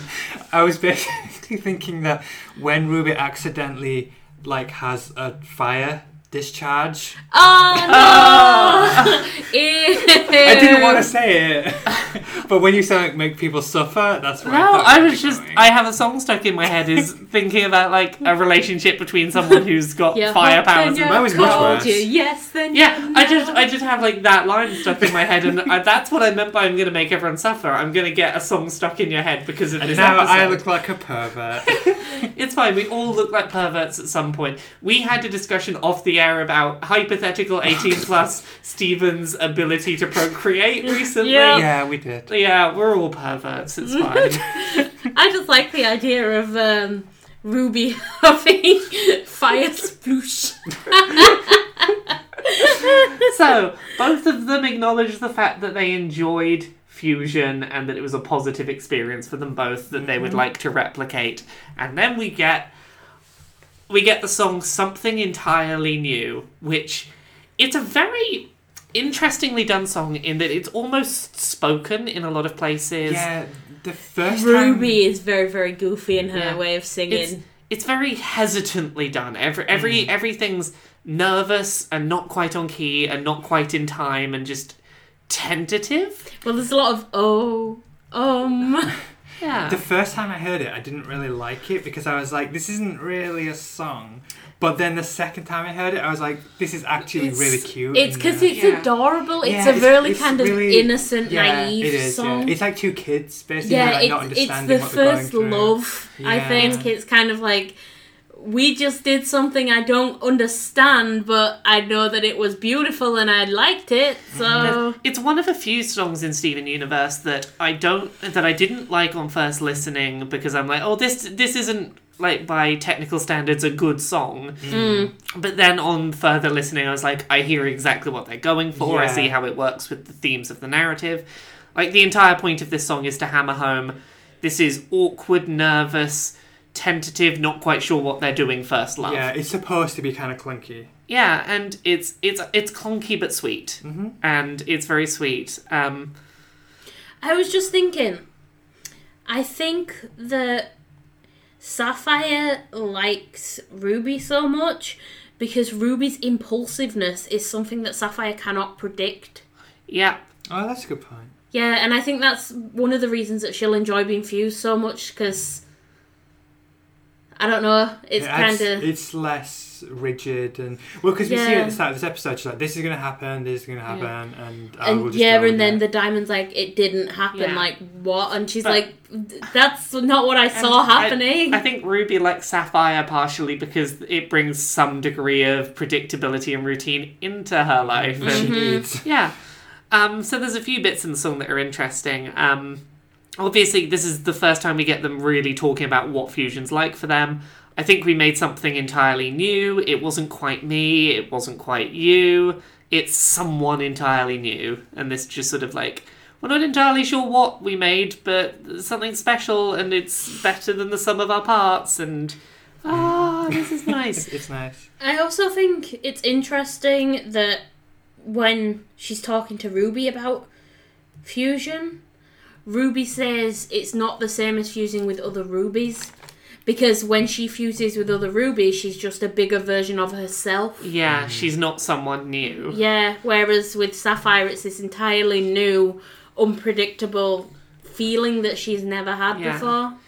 There is an interesting dialogue they have in the middle that sounds like it's having a conversation about Sapphire having never fused before / sex metaphor. Yeah. You hadn't before? Of course not. When would I have ever? I'm so sorry. No, don't be. It is just this awkward... It's like just the awkward moment of like having a new partner and being like, so what's your sexual experience. And Ruby's kind of like, I've kind of done that before, but it wasn't special. Yeah, it wasn't the same. It feels so different and like nice with you. Yeah. I think it's because like with Ruby previously, it has always been a functional thing. We must fuse in order to serve a certain purpose. Yeah. There's another really gross kind of like Go on. Well, it's more like this is the first time she's done it with someone else. She's normally used to doing it just with herself. Are you suggesting that this is sex rather than masturbation? It might be, yeah. just come out and say your gross metaphor here. You've already said it. That's it. No. Now I just want to embarrass you. No, I refuse. I've already done Ruby it. Basically. Mia literally hid behind her hair. So it's basically Ruby's like, I'm only used to playing with myself. I'm not used to having someone else to play with. You've gone so red, Mia. I'll move us on. Thank you. And now you're here forever. What about you? What about me? Well, you're here too. We're here together. And then they hum Stronger Than You. Yeah. And that's the point in this song I love, is where they're just dancing, humming the tune together. I'm like, oh. Yeah, because the part that she like hums, it's the background bit that says, I am made of love. Yeah. Which is just like, oh my god, that's so cute. It is so cute. Also, Ruby takes the male role in the waltz. I just noticed. Well, I did ballroom dancing, so... I think that is, like, not surprising considering that Ruby is played more butch. They definitely play into the butch and femme. She carries her, like, over the threshold of the cave into... Yeah. Yes. It's and like they've just been married, like, you are now with me. It's the reason why Russia was able to relatively easily get away with making Ruby male, because masculine stereotypes in butch versus femme couples. One's in a dress, one is in pants. Another thing that I noticed, someone, I don't know if it's Sapphire or Ruby, because I haven't written it down like a stupid, but they... say they mention Pearl, but they refer to her as a terrifying renegade Pearl. Yeah, I made note of that. And I'm like, so they were fearful of Pearl. I think it's Garnet's narration. I think. Yeah, I get the feeling they're terrified of anyone rebelling it within society. The fact that someone is leading an effective rebellion is a scary thing for a society that is so rigid in structure. I think it's interesting because Pearls are obviously very thin and dainty, and as Peridot said before, they're made to kind of look pretty, stand around, hold things. So for someone to refer to Pearl as a terrifying renegade Pearl, it's kind of because she's doing something so different. Like, Pearls aren't supposed to do this. Yeah. Like, she's out of control. I just realised, though, she does say her terrifying renegade home. I took that to be the way that Ghana at the time, as in Ruby and Sapphire at the time, we're seeing Pearl was as Pearl belongs. Rose's Pearl. Yeah, like this Pearl has defected and is now this Rose's Pearl. Yeah. She's still fulfilling her function. It is interesting. Garnet was back. She was, I was someone and I didn't know who, but I felt I was getting the hang of my strange new form. And then I fell.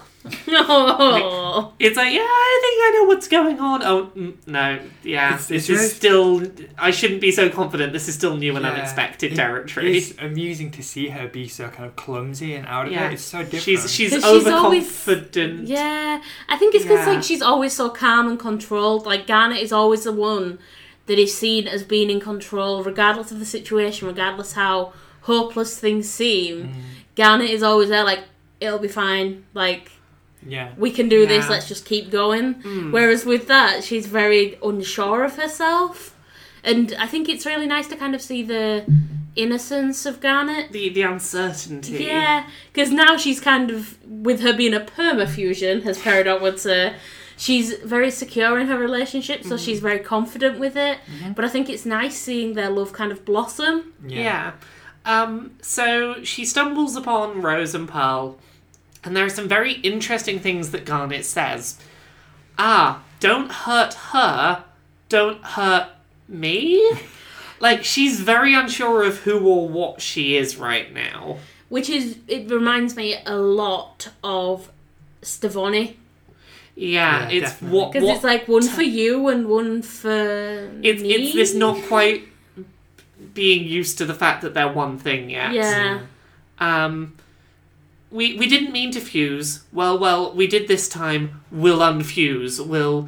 Her gut instinct is panic. She still feels like she's done something wrong. It's like, I'm sorry, I'll undo this so that you won't be mad. Yeah. It's fear of homophobia because someone highlighted your relationship and like, feel... it's got to be a negative thing. Panic. It's like the teenager's nervous and ashamed about the feeling. Yeah. And Rose is really reassuring. She's like, no, please, I'm glad to see you again. I don't upset you. And this is my favourite line. I love this line so much. Who cares about how I feel? How you feel is bound to be much more interesting. Why can't every homophobic, transphobic, bigoted person out there have this attitude of, who cares about how I feel about who or what you are? How you feel is the important and interesting thing here. Yeah, that's what it always comes down to. It's like, if this person is happy, then why the hell do you care about it? Yeah. How I feel, I feel lost and scared and happy. Which is it's really nice to have both sides of that, where it's like, it's not inherently a good thing, a positive, fully positive thing. There are scary emotions involved in something like that. Why am I so sure that I'd rather be this than everything I was supposed to be, and that I'd rather do this than anything I was supposed to do? This line is about fusion, and fusion is generally a like homosexuality metaphor in this case. But that is the line that I, as a trans person, was like, I like this. I like this. I wrote that line down and just wrote gay next to it. And I wrote this line down and wrote trans. Just like, why am I so sure I'd rather be this than everything I was supposed to be? I'm like, Yeah, it's exactly that. It's like all like queer stuff, but like trans stuff especially, like I know what you mean. Yeah. It's like, I know I'm not supposed to do this, but I would rather do this than the alternative. Why am I sure that this is the thing I should commit to doing? And I know in my gut that this is what I need to do. Welcome to Earth. I was kind of like that, but with moving away from my family and everything. Oh, that's cool. Because like all of my family, whenever they move out of like their parental home, they move less than like 3 minutes walk from the parental home. And I was always kind of like, I would really rather not just move down the street. I still live within half an hour's walk of my parents' home. It's worth mentioning, though, Retta, that your family is full of a lot of toxic people. Mm. Yeah, there's a lot of toxic people that I needed to get away from for my mental health. Mm-hmm. So I was very, very thankful to Laura for helping me get a place down here. Yay! Yay! But I love the answer that Rose gives. It's such a like queer affirming response. It's like why am I so sure that I'd rather be this than everything I was supposed to be and do this rather than everything I was supposed to do? No more questions. Don't ever question this. You already are the answer. It's like, don't worry about explaining why this is right for you. You are you, and if this is what you want, then go for it. Yeah. That's the only justification you need, is that you are you and this is what you want. Like, that especially reminds me of trans stuff, because yeah. I've had a lot of people come to me with kind of like, I think I'm trans, but like, can you like look at these things and like tell me? And I'm always just like, it's like if you feel it in your gut, you are, okay, that's it. If you've had to ask, like, if you've had to stop and think, am I trans?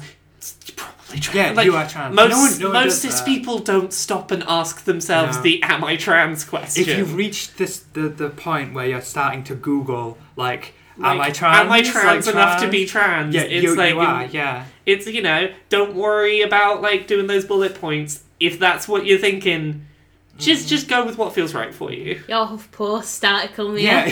I wrote the Huffington Post piece. Yes, you're trans enough to be transgender. The whole thing is basically just like yes. Like, don't need any of these things. Just yes. Just do you feel like this is a thing that you aren't comfortable how you are, and you'd be more comfortable doing something else? Then do that thing. Go where your comfort is. It's applicable to bisexuality as well. Yeah. Because I've had people say like, well, I haven't really had any type of same-sex relationship, so am I really bi? It's like, yeah, of course. Well, I had that discussion with my mum when I told her I was bi. Mm. She was like, but you've not actually gone out and done that though, and it's kind of that doesn't mean I'm not. Straight people who've not ever had relationships still get to confidently say they're straight because they know they're who they're attracted to. Exactly, people don't question that. Yeah. If it's like, oh well, I've never been in a relationship, but people don't go, well, you don't. Are you sure that you're straight? Exactly. Yeah, it's like that's not a thing. You don't have to earn your sexuality. Exactly. Whatever it is, whatever you feel it is, it is. Yeah, don't question this. You already are the answer. Exactly, and it's wonderful. Just in case you wondered, we're a very queer-friendly group here. We're a very queer group. That's true. So, what was it? What was the answer? Love. Ah, wow. I knew it. So did I. Lovely, sweet fade out. And the nicest thing is instead of the usual star wipe close, it's hearts popping out of the clothes. Yeah. It's so sweet. And that is the answer, and I have nothing else to add. That's just a really sweet, like, queer-affirming episode of, like, hey, get away from bad, oppressive people that don't support you being you. You'll work it out, and you'll find people who support you because you're great as who you are. Mm-hmm. Mm-hmm. I'm so glad, like, there's one other thing I'm glad about this episode. I'm glad that this is the episode that got a children's book made out of it. Like the children's picture book, because this episode's story is such an important story to share with kids. Be like, look, it's not okay to be like these people. Be yourself and know that you're supported. Mm-hmm. And it's sweet. Yeah. And it's lovely. All kids need to know that. Yeah. And I believe it was from both of you. I have that book. And it's, we got you for Christmas. Yeah, it's super duper sweet. It's lovely. Thank you very much for that. You're most welcome. And yeah, I think that's everything I had to say this week on the Clodcast. Is that everything for both of you? I had a very quick note I didn't mention, which is I just noticed that when Ghana initially fuses, Pearl makes a motion to basically attack her, and it's Rose who's like, no, like, this is interesting. It's like I said about Rose Quartz not wanting to... Yeah, it's an interesting moment for... Talk first, fight second. Yeah, it's a cool moment for both. Pearl and Rose. Yes. But yeah. That was the only thing I had. That was just one thing that we glossed over that I wanted to mention. And let's get back to the answer is love. Mm-hmm. Yeah. I ruined like, that being our ultimate. That's all right. Ending. The answer is still love. You haven't ruined that. Remember when Pearl wanted to kill Ghana? It's fine. The answer's love. So love is what made them all come together and become the Crystal Gems. Okay. Hooray! Love is amazing. So. That's it for this episode of the Crystal Clodcast. We should have another episode for you again next week. Time to do self-promotion. Mia, where are you on the internet? You can find me at OhMiaGod on Twitter. I also have a website called MiaViolet.com. Oh, also, thank you to everyone who's been sending in emails to our podcast listener email address. It's been really cool reading those. We are planning on doing another listener mail episode at some point. And the email address is... hello@crystalclodcast.com. Yeah. Okay, that is it. Yeah. Okay, good. I was just kind of like, you're mentioning it, but you're not actually saying what the address is for new people. I killed her in the end. Yeah, and whereabouts on the internet are you, Retter? I am at Supareka on the internet. I do have a website, but it's about chronic pain, so I don't know if you'll want to go on it, but it is curbingchronicpain.com if you want to go and read about being in chronic pain. What was that again? Repeat it for us one more time. curbingchronicpain.com. Hooray, yeah, it's you know, go read the things that Retter writes. They are interesting things. As ever, I'm at LauraKBuzz pretty much everywhere on the internet. If there's a service, I'm probably LauraKBuzz there. Thank you very much for listening. We'll have another episode for you again next week. Bye!